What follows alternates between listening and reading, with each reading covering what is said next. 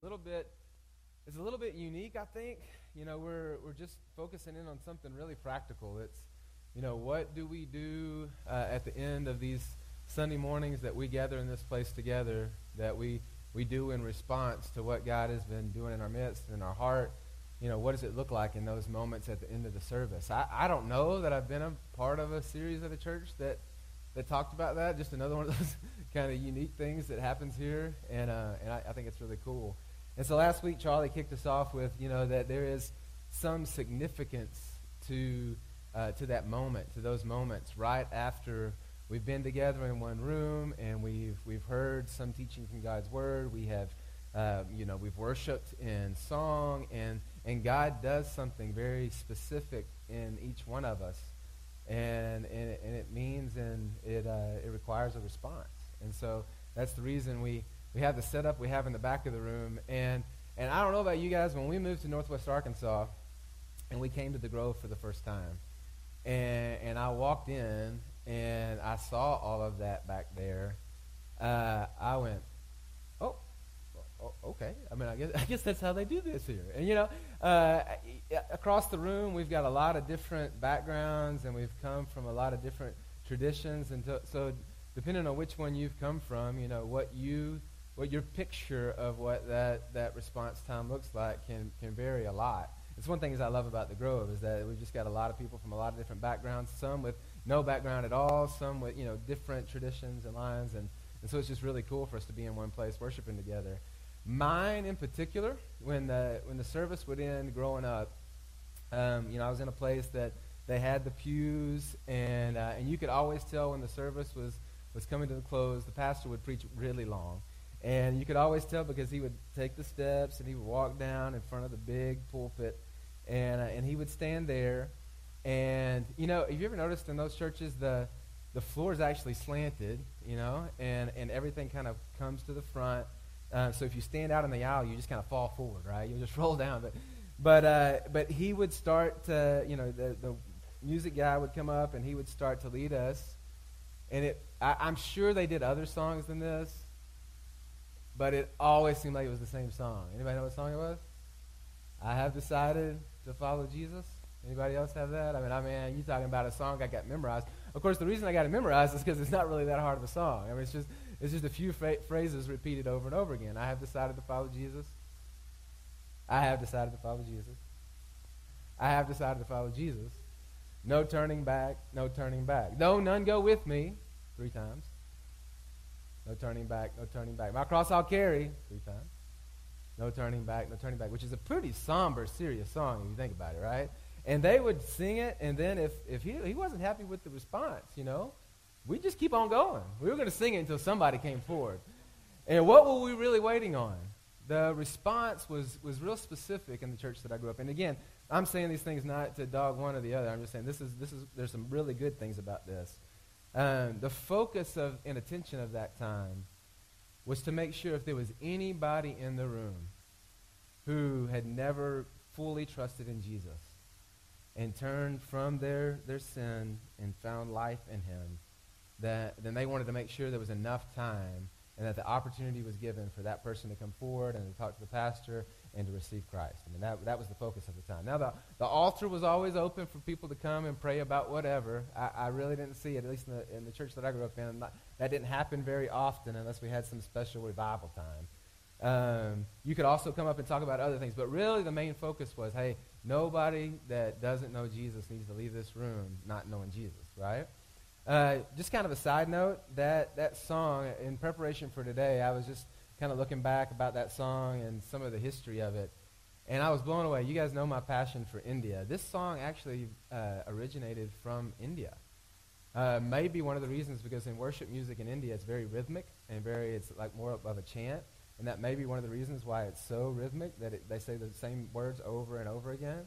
And the story is that these missionaries went to the northeast region of the country, which even today, I mean, the history in that area is that it's the, the graveyard of missionaries because so many gave up their lives there. And uh, this, this one family, they moved up there and they moved into a tribe of headhunters. And so it was a very aggressive group, you know. and, uh, and they were very much against the message. But one family, one dude, comes to Christ. And so the leader of the tribe pulls him. This is the way the story goes. The leader of the tribe pulls him out in the middle of the tribe, and he says, Unless you renounce this, uh, this Jesus, then we're going to kill you and your family.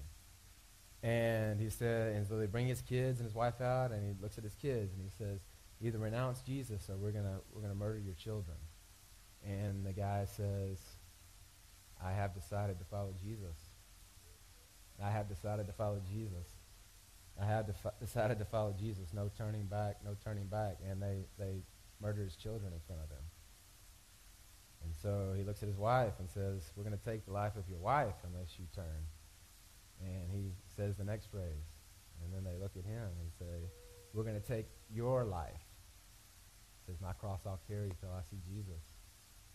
No turning back, no turning back. And then they kill him. But because of this incredible display of faith, the tribe leader makes the decision to follow Jesus, and that tribe comes to Christ.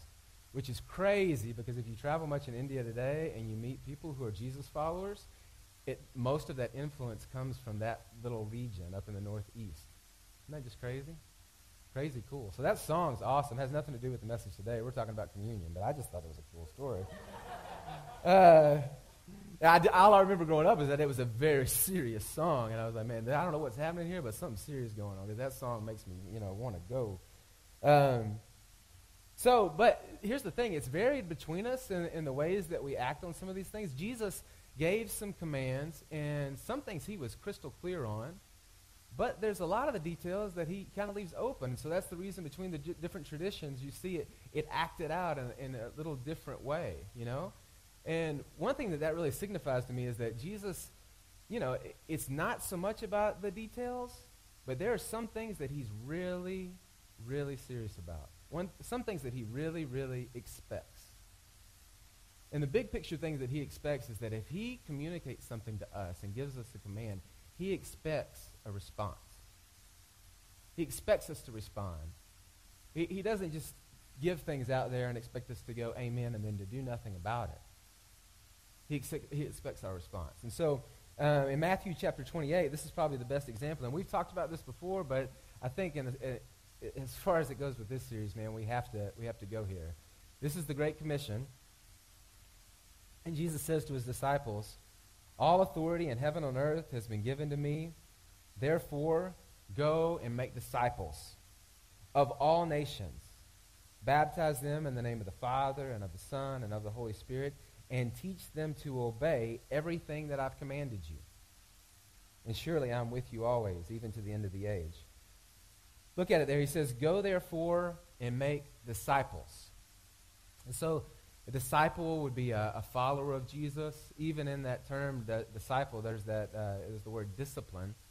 So uh, you're going to make these folks that are discipline their lives around the way of Jesus. So there's some, some discipline involved. Uh, since we've already talked about India, I'll, I'll teach you a Hindi word today because I don't think there's a good English word for it. In India, when somebody chooses to follow Jesus, they call that person a bhakta, which uh, bhakta basically means a de- devotee. So that means they've devoted their life around the person and the teaching of Jesus. There's some devotion involved. And then you be talking to somebody, and I'm often asked, what does your bhakti look like? That means, what does your uh, devotional life look like? And the reason they would ask that question is because between a bunch of people, it may look a lot of different ways. Jesus, like, again, Jesus left it a little bit vague that we could operate. For instance, you know, we know that Jesus has commanded us to pray, and that prayer should be a part of our life. But I may ask you, well, what does your bhakti look like as it relates to prayer? And you may say, well, man, I really, maybe I'm a morning person. I like to get up, man, really early, and I like to get alone on my knees with Jesus, and that's what my prayer life looks like. You ask me, ask me what my bhakti look like related to prayer, I love to walk. So I, uh, I like to get out and go for a walk, and me and Jesus talk while we walk. That's just my, my way. That's, that's my bhakti. Now, which one of us is right? Neither. We're operating out this thing that Jesus has commanded us to do, and the burden is upon you, and the burden is upon me to figure out what that looks like. You know, He's commanded us to get into His Word, and that truth and, and life is found here. So we we dive into it, but Some people love to listen to sermons and, and meditate on it. Some people love to, man, study it really hard for themselves and pull out the dictionaries and the, you know, what does your bhakti look like? What, is, what does my bhakti look like? And it may look different between us. But the thing we know for sure is that devotion and discipline to the commands of Jesus must be present. That's for sure, because look what he says. Make disciples of all nations. And what that's going to look like is first you're going to baptize them in the name of the Father and the Son and the Holy Spirit. So that's something real specific, a one-time event that happens in a person's life that Jesus says, this is something that you do. When somebody realizes that they've sinned against the holy God and that they're separated from him, and they see that Jesus gave up his life and has offered this gift, this exchange life where you, you, they could take his righteousness and he would take their sin and they would walk in this freedom, in this relationship with God. When they realize that and submit to that, that person needs to come in front of some believers and they need their, their community and you dunk them. Now, anything magical about the water? No, you get dunked a thousand times, man. I'm, uh, come swimming with me this summer. I'll dunk you all over the place. Nothing special about that little tub over there, but there is something significant that you come in front, and there's this symbol, this sign, that you are buried, this picture of you and your death and your sin, and then this new life that you have in Jesus. And everybody sees that, and it's a proclamation of what Jesus has done to you. This decision that you've made as a bhakta of Jesus. Now, you're devoted. Your life is, is about him. So Jesus says, this is what you do. Step one, first step, command of obedience to a new believer. Be baptized. But then he says, you teach them all the commands. Teach them all the other commands. But don't just teach them all the commands. He says, teach them to obey the commands. And you guys know, most teaching that happens out there, right, we, we teach, but there's no expectation of response. Uh, very seldom do we hold anybody accountable. And so you get taught, and then you walk away, and there's no obedience, and you come back and you get taught something else, and there's no expectation of obedience.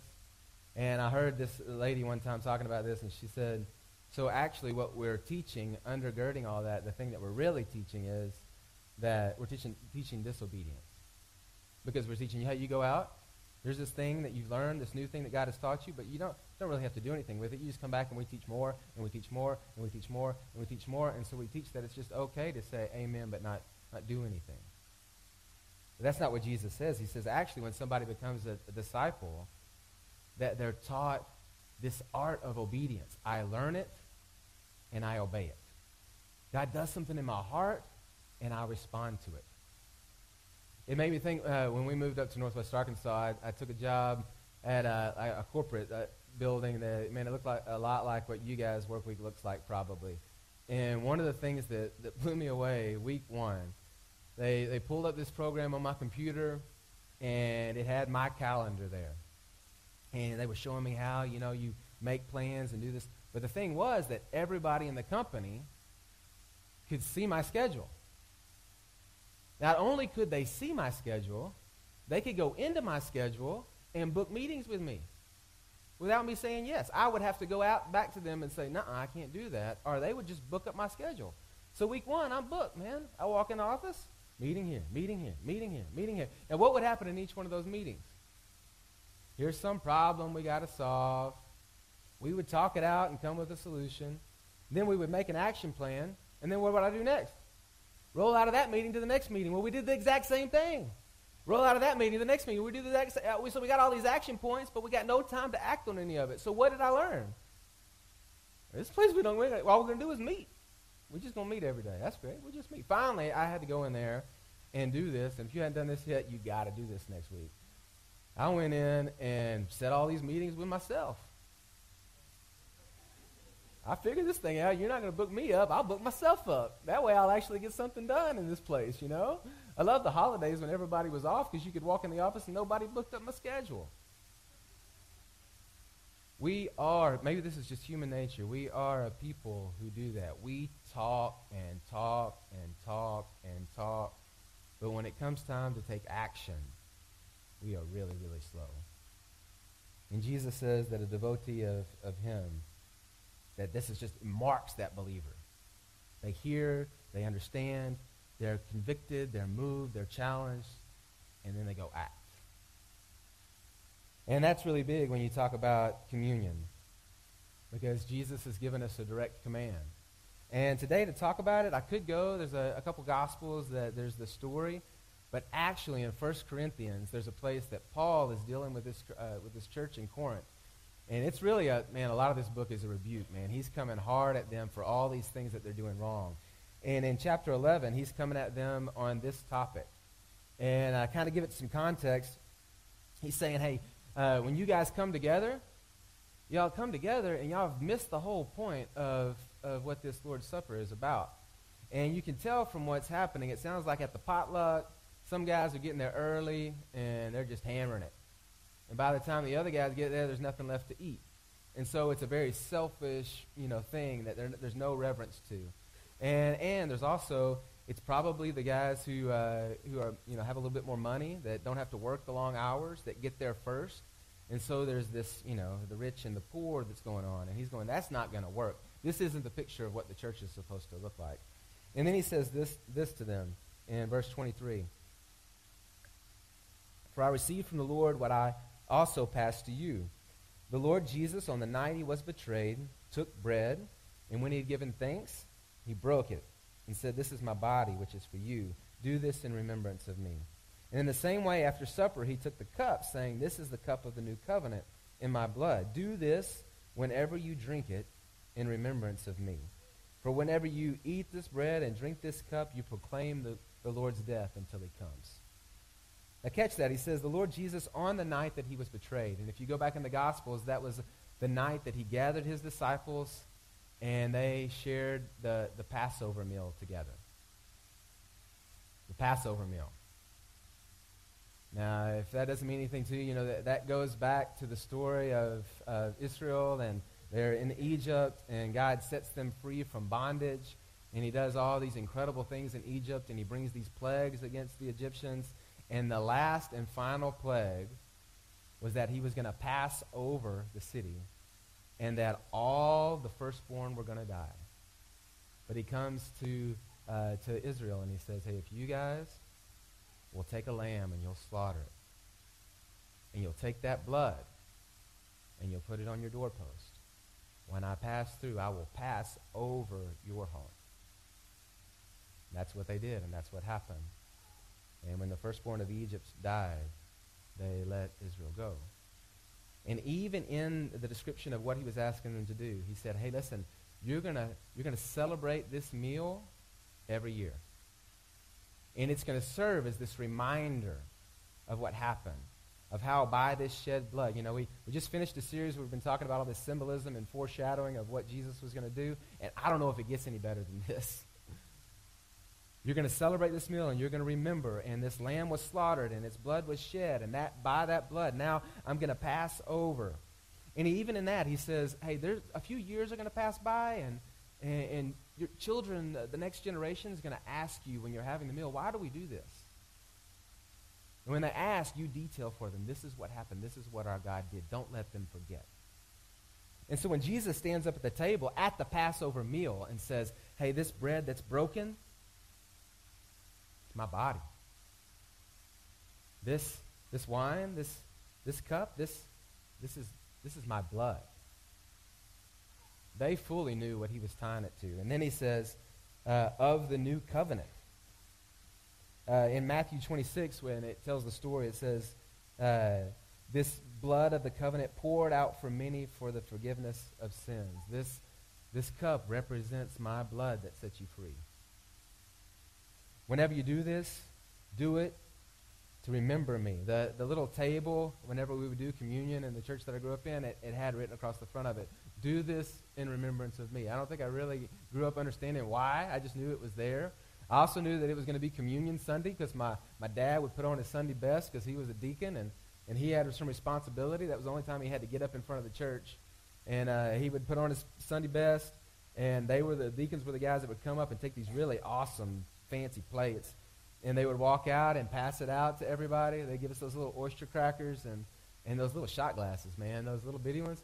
Uh, another side note, I've got a buddy who's made a living for several years now uh, filling full uh, shipping containers full of those little shot glasses from Sri Lanka for communion. Isn't that crazy? Anyway, so, uh, but when Jesus, I don't think they had the shot glasses when Jesus did this, you know, and I love the picture of this Passover meal together.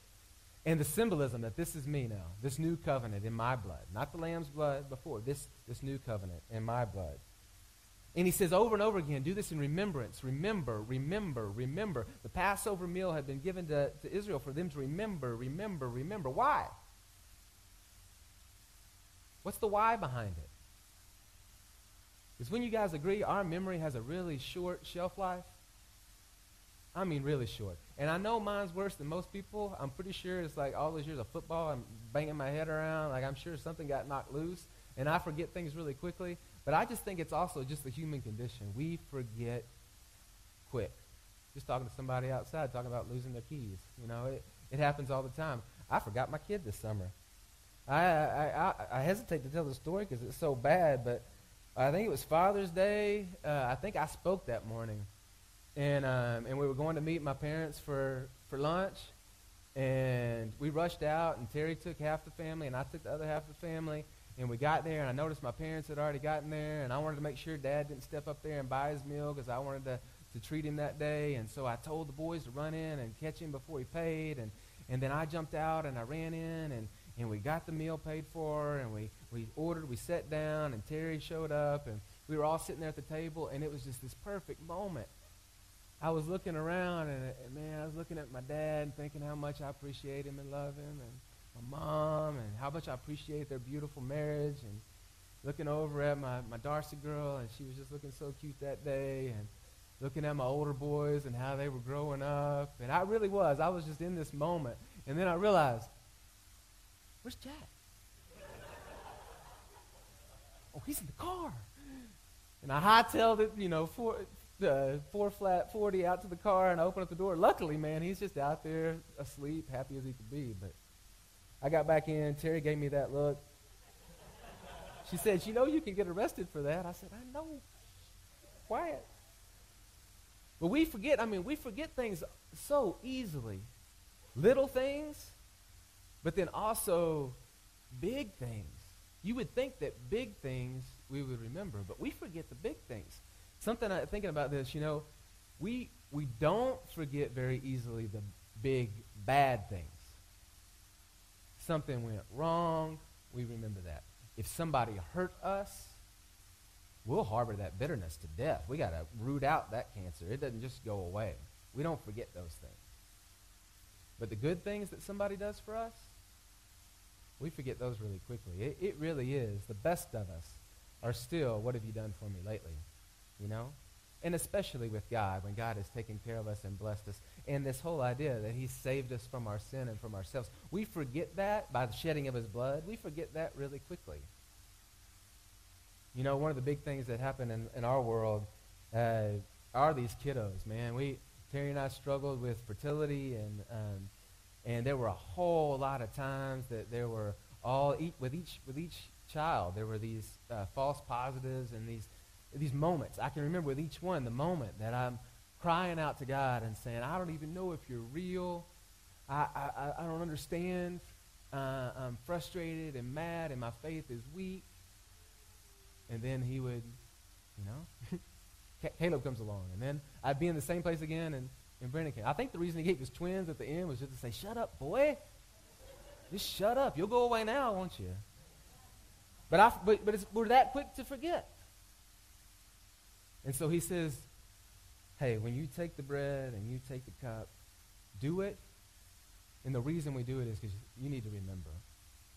And then he also says, this, this act, which, by the way, I mean, think about it. It's the only tangible thing like this you know, that, that we do. I mean, the, in the Ten Commandments, we're told not to build an idol or do anything like that. I mean, there's, a, there's a, a, some part of the tangible thing that takes our attention away from Jesus.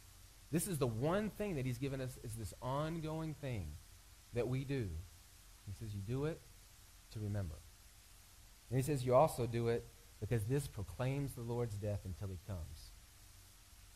When we do that to everybody looking on, what we're doing is we're saying, hey, our God was broken, his blood was shed on my behalf, and we proclaim that.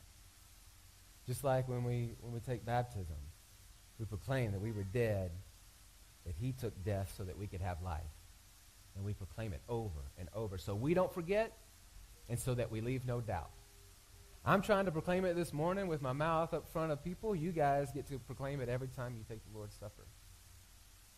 And then he goes on to say in verse 27 So then, whoever eats the bread or drinks the cup of the Lord in an unworthy manner, remember, he's rebuking this church because they've taken it in an unworthy manner, We'll be guilty of sinning against the body and the blood of the Lord. Everyone ought to examine themselves before they eat of the bread or drink of the cup. For those who eat and drink without discerning, which uh, I looked this up, just that, that original word, just to try to figure out more what that meant. And it, uh, it could also mean making distinction between discerning, making dis- distinction between that this is a, a sacred moment. It's not just something that you, you just do. It's not just you know, road every week. This is just something that we do. No, it, it's something significant, and it's a significant moment. It needs to be appreciated like that. I don't know that you had to put on your Sunday best and wear the three-piece suit like my dad did, but there was some attention brought to, hey, this is a special moment. I'm uh, making a distinction between just the normal moments and this sacred moment. Charlie talked about that a little bit last week. Examine yourselves And then at the end, he says, uh, if you do this without discerning the body of uh, Christ and eat and drink, they eat and drink judgment upon themselves. That not to do that, there's some judgment involved. In fact, the next part of this passage, he talks about, hey, there's some things going out in your community, in that church, that are a result of your lack of attention to this. then he goes on to say, hey, if you're we talked about this in the One Another series. He says, man, if you're really that hungry, eat before you come. You didn't hear anything else that. That's just this morning. That's a good thing to remember. Hey, if you're going to a potluck and you're hungry, eat before you go. Base coat, it works really well. Um, you know, the night of Christmas Eve, if you didn't have a minute of the Christmas Eve service, I know we've said this a lot, but you got to just put it on your calendar next year. But one of the big parts of that night is that Charlie encourages us as families to, to go and take the Lord's Supper. And it's probably the one time of year that kind of a lot of people at the same time go. You know, every week a few will, but uh, it's probably the one time of year that a lot of us go. And I took Terry and the boys the babies back there, and on the way back, you know, I, I looked at the boys and the babies and said, guys, these little guys aren't going to take communion with us. They're, they haven't trusted in Christ. They don't understand what's going on. They'll just watch, and, you know, and I was trying to bring as much significance to it as I could. And we go back there, and and uh, so we, we, we do it. And by the way, just something real practical. We don't have the little shot glasses. We got one cup back there. You might look at that and go, man, we're going to get sick if we all drink from that. And we probably would. So this is what we do. We take the cracker and we just we dip it in uh, grape so the family gathered around one of those tables, and, and the boys got theirs, and Terry and I got ours. And we dipped it. Jack had this look on his face. And he kept on saying he was hungry. So we we dip it, we take it, and then I, I said, all right, let's, let's pray real quick. And as soon as I closed my eyes to pray, you could hear this crunch. And I looked down, and both babies had crumbs going down their face. You know, uh, being discerning or uh, making reverence, you know, it's not like it's not like you have to be. Uh, it's not pomp and circumstance It's not, but there is this thing that happens that you make a decision. This thing matters. That my Jesus, who I'm devoted to, has asked me to do this. He's asked me to do it so I don't forget, so that I don't let anybody in my family or anybody around me forget what He's done, and that it matters to me. Challenge you. I don't know when uh, the last time that you took the Lord's Supper was. I, you know, I think the, the once a quarter that the church I grew up in took communion, I, I, think that might be a little bit, you know, too few times. Taking it every day might, you know, Again, Jesus didn't say that there's a certain number. He just says every time that you do. Every time that you do. And I'm real easy to forget,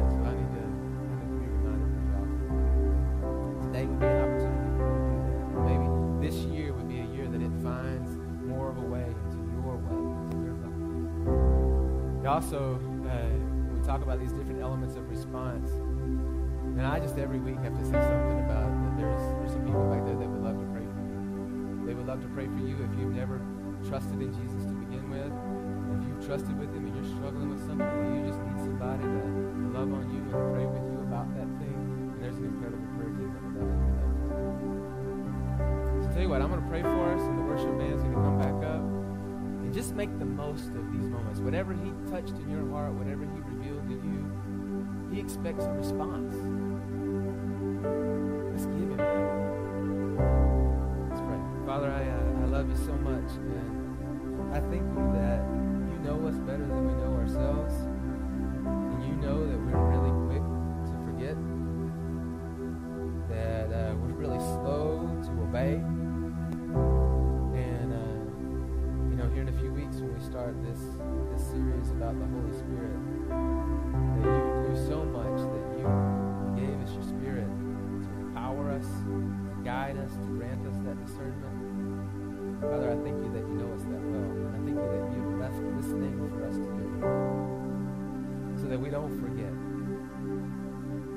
that we remember that your blood was shed and your body was broken.